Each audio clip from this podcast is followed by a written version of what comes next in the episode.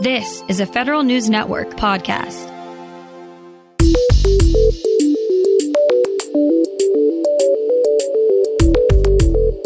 Coming up on today's federal newscast, federal managers voice their concerns with the White House decision to end race training for federal employees. Senate Democrats hope to keep the Postal Service nonpartisan with legislation.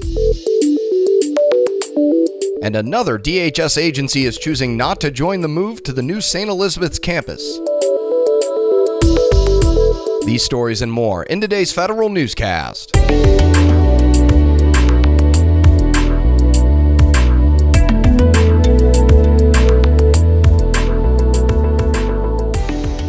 Welcome to today's episode of the Federal Newscast. I'm Eric White. Senior executives and federal managers have some harsh criticism for the Office of Management and Budget's recent directive on race training. OMB told agencies to cease and desist race training that it called divisive and anti American propaganda. The Professional Managers Association says the directive is tone deaf at best. PMA says the directive suggests the administration does not understand the point of agency unconscious bias training. The Senior Executives Association says the OMB justification for canceling such training is insincere and inadequate.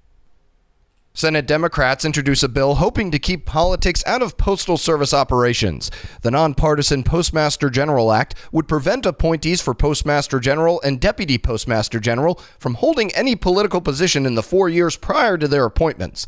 It would also bar them from engaging in political fundraising on behalf of any candidates or participating in partisan political activities under the Hatch Act.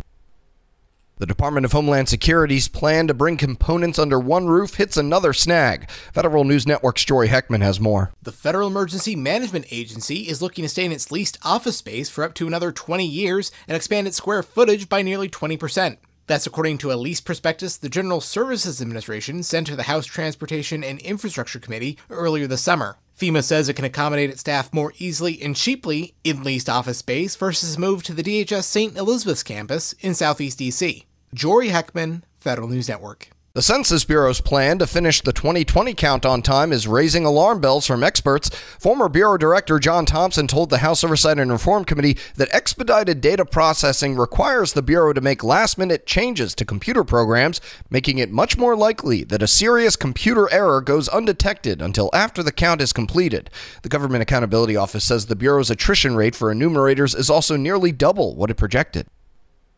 There may be a delay in the marquee defense policy bill. Federal News Network Scott Maucione reports. One of the biggest annual bills may not be finished until after the election. House Armed Services Committee ranking member Mac Thornberry says the 2021 defense authorization bill is at a detente.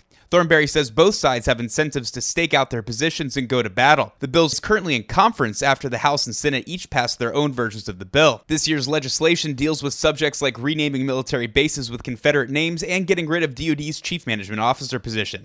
Scott Maucione, Federal News Network. The Federal Communications Commission pledges a few new paid internship opportunities for underrepresented undergraduate, graduate, and law school students.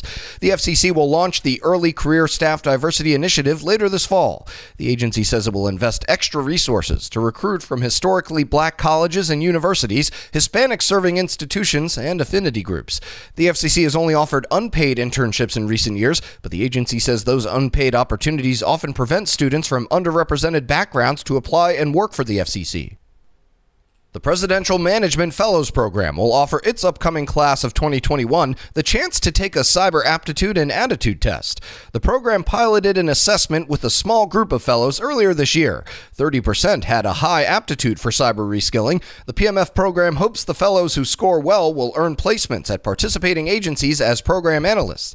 The goal is to teach them cyber and leadership skills over the course of a two year fellowship. The first 11. The first 11 publishers of training materials for the Cybersecurity Maturity Model Certification received approval from the CMMC accreditation body. The AB says these licensed partner publishers, or LPPs, met specific criteria, like having at least 200 hours of published coursework or curriculum in technology, cybersecurity, auditing, or similar content. Over the next few months, the LPPs will take the CMMC AB exam objectives and create educational curricula to help assessors. The upcoming election has become a lightning rod for cybersecurity attacks. More from Federal News Network's Tom Temin. Microsoft is reporting the latest threats, mostly aimed at political organizations, but also at people working inside the federal government. The attackers are bipartisan, hitting both the Biden and Trump campaigns, as well as academics, think tanks, and administration officials. The Russian and China based attacks, happening by the thousands, seek both login credentials and inside information. Spear phishing is a common method, but strontium, zirconium, and phosphorus also use brute force. I'm Tom Temin. DISA's milCloud 2.0 is about to cross a new cybersecurity threshold. Here's Federal News Network's Jason Miller with details. The Defense Information Systems Agency's milCloud 2.0 platform will be ready for classified data and systems sometime in the next four months. Rory Kinney, DISA's services executive in the Services Directorate Operations Center, says the cloud platform will achieve Impact Level 6 certification, the highest during the first quarter of fiscal 2021. milCloud 2.0 already meets the security requirements for FedRAMP High and IL5. DISA says milCloud 2.0 currently hosts more than 5,000 workloads. Jason Miller, Federal News Network. The Marine Corps is offering more than $200,000 to some pilots to stay in the military. The service, along with the rest of the military, is hurting for skilled aviators.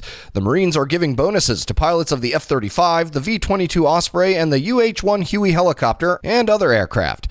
Fixed wing aircraft pilots with less than 12 years of service can sign up for six more years to get the maximum bonus, or sign up for four more years to get a $100,000 incentive fee. The bonuses vary by aircraft. In commemorating the 19th anniversary of 9 11, the Defense Department is honoring the 184 service members and civilians who lost their lives in 2001 when terrorists attacked the Pentagon. Today's activities include a ceremonial unfurling of an American flag on the wall where Flight 77 struck the building. You can find more information about these stories at federalnewsnetwork.com. Search Federal Newscast. Subscribe to the Federal Newscast on Podcast One or Apple Podcasts, and stay up to date on your agency's response to the coronavirus with our coronavirus resource page. I'm Eric White.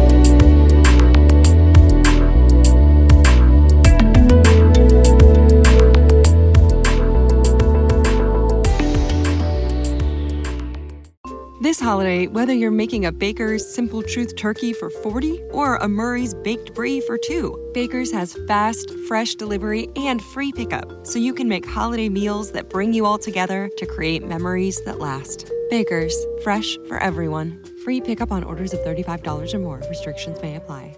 Get more ways to save at the Buy Five or More Save $1 each sale. Just buy five or more participating items and save a dollar each with card. Baker's, fresh for everyone.